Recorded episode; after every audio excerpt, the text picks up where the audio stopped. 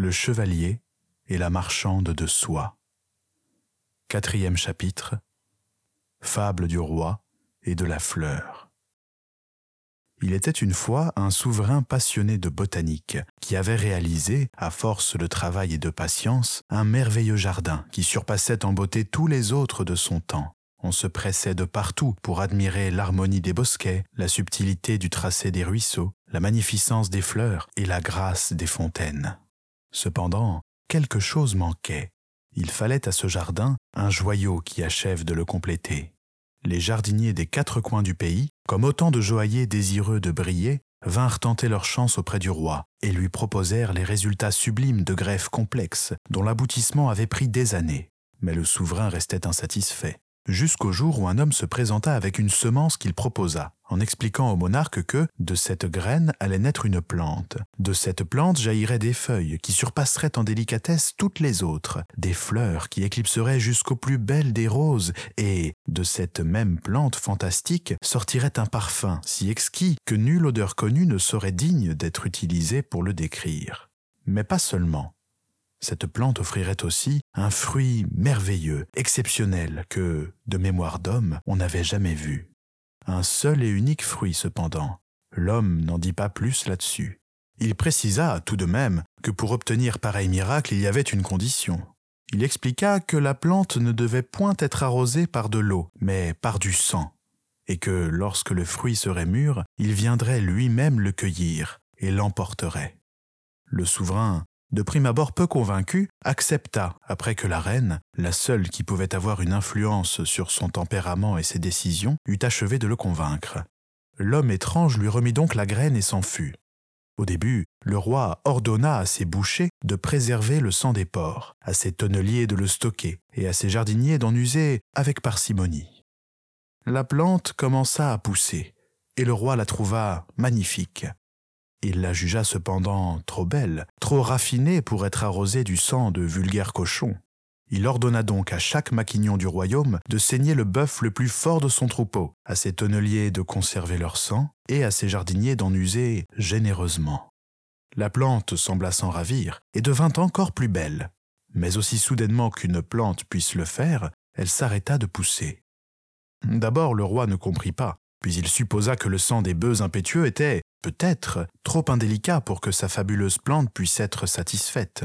Il ordonna donc qu'on utilise dorénavant et principalement celui des veaux, bêtes dont l'innocence et la fragilité lui rappelaient celle de sa plante. Outre ce nouveau régime, il chargea ses plus brillants alchimistes d'élaborer des mixtures mêlant les sangs de divers animaux, auxquels sont attachées certaines vertus, chats, chiens, oiseaux, agneaux, poulains, même le fluide de certains poissons mystérieux pêchés au fond des mers vint alimenter les racines de la plante qui s'était remise à grandir, à s'embellir. On avait même remarqué qu'un étrange fruit avait commencé à s'ébaucher sur la toute première branche. Mais une fois de plus, les feuilles se figèrent et tout cessa de croître. À présent, c'est à peine si on parvenait à maintenir la plante en l'état, tant elle était grosse et tant elle exigeait de sang. La reine parvint à freiner les insanités de son mari, lui faisant comprendre que c'était folie de vouloir continuer à faire pousser davantage cette merveille, qu'elle était très bien et très belle ainsi. Le roi l'écouta. À défaut de voir croître naturellement la beauté de sa plante, il se mit à l'orner de parures, de joyaux magnifiques, de chefs-d'œuvre accomplis spécialement par ses meilleurs orfèvres, mais il les fit vite enlever, jugeant tous ces bijoux trop laids en comparaison des fleurs qu'ils avaient à leur côté le souverain finit par se raviser et ordonna que l'arrosage reprenne. Ainsi, même la tendresse de la reine et ses sages paroles ne purent empêcher le roi de se remettre en quête de nouvelles sources pour satisfaire sa plante. Il fit venir de lointaines contrées des hordes d'animaux exotiques que personne dans le pays n'avait jamais vus. On les exposa un temps dans le jardin, de sorte que tout le peuple puisse venir les admirer. Mais après un temps, toutes les bêtes finirent par être tuées, et leur sang, soigneusement récolté, fut utilisé pour abreuver la merveilleuse plante, qui avait repris son épanouissement. On se pressait maintenant des quatre coins du royaume, et même de plus loin encore pour l'admirer, car il n'y avait plus aucun sentier, plus aucun chemin que la rumeur de sa magnificence n'avait pas arpenté. Et à peine l'avait-on vu un jour, qu'on revenait le lendemain pour constater que sa splendeur s'était encore accrue. Outre les tiges, les pétales et les feuilles, le fruit, lui aussi, grossissait, et une curiosité étonnante avait d'ailleurs commencé à apparaître. Certains, et le souverain était de cela, voyait les traits d'un visage à la perfection irréelle s'y dessiner. Mais une fois de plus, tout sembla s'arrêter. Le roi fit revenir de nouvelles bêtes, de contrées plus lointaines encore, mais la plante refusait maintenant de grandir. C'est alors qu'un fou, que les gardes du jardin connaissaient et avaient déjà et à plusieurs reprises dû écarter, puisqu'il s'était approché trop près de la plante, vint une nuit pour l'admirer secrètement, convaincu que la lumière de la lune la sublimait encore plus que celle du soleil. Cet homme à l'esprit égaré fut surpris par les soldats, qui n'eurent d'autre choix que de le tuer, au pied même de la plante, en le perçant de part en part du bout de leur lance, car l'homme semblait totalement dépourvu de raison et menaçait de tout brûler si on ne le laissait pas en paix seul avec elle. Ce drame attrista tout le monde, mais on fut horrifié en remarquant que la plante avait repris son exceptionnelle croissance, engorgeant ses racines du sang du malheureux qui était mort à ses pieds. Même son fruit avait grossi significativement, mais personne n'osait plus le regarder, à part le roi. Le visage qu'il pensait avoir aperçu dedans s'était fait plus net. Il pouvait maintenant y voir clairement les traits d'une femme qui semblait dormir paisiblement. Enfin, c'est ce qu'il croyait, car elle était si belle que le monarque doutait qu'un tel être puisse appartenir à l'humanité. Il ordonna alors, pour protéger sa merveille, de construire un vaste rempart autour de son jardin, et y interdit l'accès à quiconque, même à sa propre famille et ses plus proches compagnons. Il promulgua aussi une terrible loi qui ordonna à tous les bourreaux de récolter le sang des condamnés à mort, à ses tonneliers de le conserver et à ses jardiniers d'irriguer sans cesse. On obéit, et la plante en fut ravie. Bien que nul ne puisse plus la voir désormais, le bruit courait qu'elle était devenue étourdissante de beauté. Et si les hauts murs de pierre la dérobaient à la vue, il ne pouvait empêcher son parfum suave de se répandre alentour et de charmer l'aîné à des dizaines de lieues à la ronde. Mais vint un moment où le sang des criminels manqua et où la plante s'arrêta une nouvelle fois de pousser. Le roi décida de durcir la loi. Plus de condamnés signifiait plus de sang pour nourrir sa plante, mais rien n'y faisait, elle ne croissait plus. Le souverain fit donc sortir les oriflammes de bataille de leur coffre et déclara des guerres injustes qu'il remporta. À chaque bataille succédait une moisson rouge qui remplissait les fûts à destination du jardin. Le monarque fit exécuter d'autres rois, des empereurs même, et offrit leur sang à sa plante. Elle se remit à pousser, et son fruit grandit avec.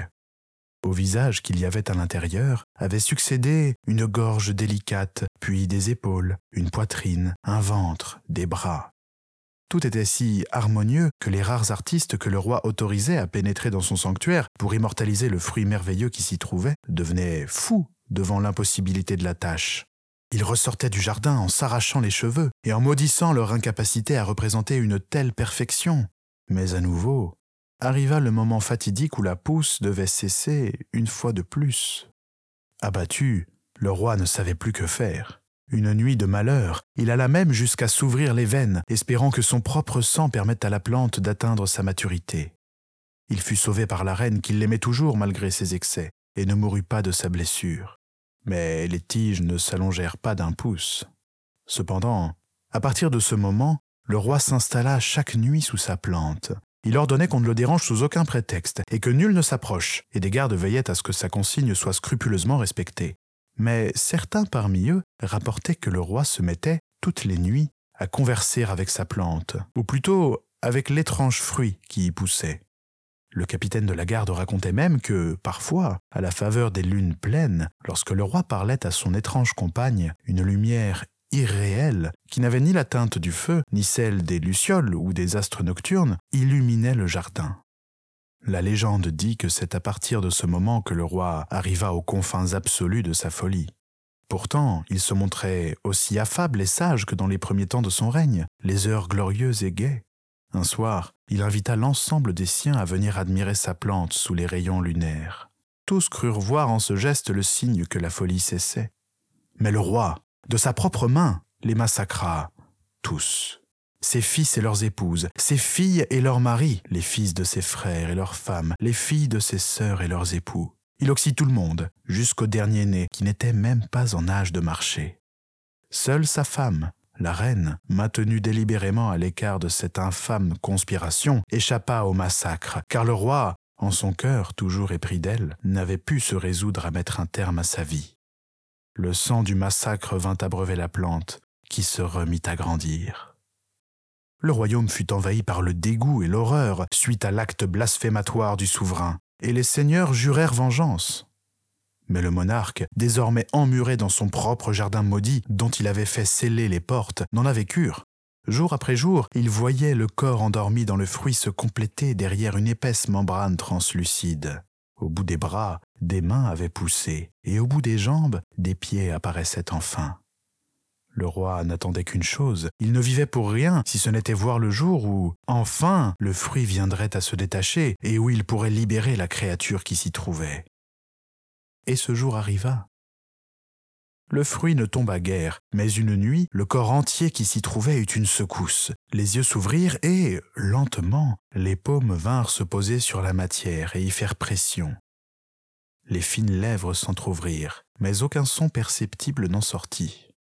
La joie du roi le fit tomber à genoux et lui coupa tout sens de la parole, mais il pouvait encore entendre, et ce qu'il entendit le rendit fou de rage. Sire, je m'en viens moissonner. L'homme qui, jadis, dans un temps si lointain qu'il semblait appartenir à une autre vie, avait apporté la petite graine au roi venait de réapparaître pour réclamer son dû. Non, non, cela ne peut, vous ne pouvez pas me l'enlever, s'exclama le roi, furieux. Elle est ici par ma volonté, ma persévérance et mes sacrifices. Un marché est un marché, sire, et même un souverain, si puissant soit-il, ne peut s'y soustraire. Le monarque observa le fruit, subjugué par la magnificence de la femme qui s'y trouvait. Même ses rêves les plus formidables passaient pour des cauchemars face au spectacle divin qui s'opérait devant lui. Il se releva. Malgré la folie qui avait rongé son âme depuis des années, il avait toujours, quelque part en lui, des bribes de l'être fort qu'il avait été autrefois. Non, c'est injuste, et je refuse d'honorer ma part. À peine eut-il prononcé ces mots que la femme merveilleuse qui occupait le fruit sembla prise de panique. Elle était comme apeurée, se retournant de tous les côtés pour guetter un danger. Ses mains ne se posaient plus délicatement contre la paroi, mais semblaient la frapper, et ses fins doigts tentaient vainement de la griffer. Les traits de son visage si beau se mirent à dessiner l'expression d'une peur infâme. Qu'est-ce que cela? Que fais-tu, sorcier? Cesse, je te l'ordonne. Les deux parties d'un accord sont égales, sire, Qu'un roi fasse affaire avec un autre roi ou un manant, peu importe. Je refuse d'honorer ma part, je te l'ai dit. La femme semblait de plus en plus effrayée.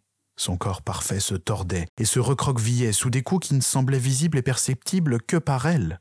Assez, assez, je ne puis assister à pareil spectacle. Le roi s'effondra en pleurs. La vue de cette femme si fragile malmenée, cet être merveilleux qu'il avait vu grandir jour après jour et pour qui il avait tout sacrifié, voir cet inconnu qu'il aimait sans retenue, bien avant le jour même de sa naissance, souffrir de la sorte était pour lui un insupportable supplice. Je t'en prie, arrête, mets un terme à cette torture, dis-moi ton prix. Tout se stoppa. Recroquevillée sur elle-même, la femme sembla se calmer. Mais dans son regard, le roi devinait qu'elle craignait à nouveau d'être tourmentée. Mon prix, sire? Pour acheter quoi? Laisse-moi avec elle, de grâce, renonce à l'emporter. Je t'accorderai, en échange de cette faveur, ce que tu veux. L'homme ne répondit pas. Il se contenta de sourire tandis que des pas approchaient. La reine venait d'arriver. En la voyant, le roi se souvint en un clin d'œil d'une partie de sa vie qu'il pensait avoir oubliée. Revint en sa mémoire le jour où il s'était connu, celui de la noce mémorable dans la grande salle du château quand il l'avait épousée. Il se remémora les jours de doute, quand les bras de la reine étaient pour lui le rempart à tous les maux du monde. Il se rappela de sa voix, de ses mots, qui étaient toujours comme un feu réconfortant auprès duquel il venait réchauffer son cœur. Survint aussi le souvenir du jour où il l'avait trahi, cette journée de funeste postérité où il était irréversiblement devenu un monstre. Voilà mon prix, sire. Offrez-moi la vie de la reine. Le roi recula, comme une bête acculée, la souveraine, elle, ne tenta pas de fuir. Au contraire, d'un pas décidé, elle se dirigea vers le fruit translucide, cette chose maudite qui l'avait précipitée dans l'abîme du malheur. Le roi remarqua une lame scintillante dans la main de sa femme, et comprit immédiatement le funeste dessein qui l'animait. Il mit sa main au côté et s'empara de sa lame, de l'épée que la reine elle-même et tous ses chevaliers avaient baisée pour lui jurer allégeance et fidélité. Il prit cette arme sacrée et la passa au travers du corps de la souveraine, qui mourut sans même un cri. l'horreur du roi, devant l'abomination qu'il venait de commettre, se dissipa dès l'instant où il aperçut, dans son étrange cocon, la merveilleuse créature qui avait dorénavant son regard tendre posé sur lui. Envoûté par ses yeux si purs, le roi s'avança tout près du fruit. Il était perdu devant un tel labyrinthe de beauté dans lequel son regard ne savait où se poser. Il voyait tour à tour les mains se plaquer sur la paroi du fruit pour en sortir, le regard chercher le sien, la bouche s'entr'ouvrir pour formuler des mots qu'il n'entendait pas encore. Le prix a été payé, sire. Ainsi, je vous laisse. Le roi fit volte-face en entendant la voix du sorcier maléfique, mais ce dernier avait déjà disparu. Lorsqu'à nouveau il tourna son regard royal vers le fruit, il fut submergé par l'horreur. Là, juste à la place de l'être si beau qui s'y trouvait l'instant d'auparavant, il y avait une créature abominable de difformité. Les doigts si gracieux avaient disparu pour laisser la place à des griffes qui déchirèrent d'un coup la membrane du fruit. Stupéfait par l'ignominie, le roi ne put faire le moindre geste. La chose se libéra. Le souverain ouvrit la bouche pour hurler, mais l'abomination face à lui lui donna un infâme baiser. Par les lèvres entr'ouvertes, le monstre se faufila dans son corps, le corrompit, puis le tua. Lorsque les seigneurs, qui attendaient aux portes du jardin le retour de la reine, qu'on avait envoyé en dernier recours pour raisonner le roi, se résolurent à pénétrer dans le sanctuaire du monarque pour mettre un terme à ses folies, ils furent épouvantés.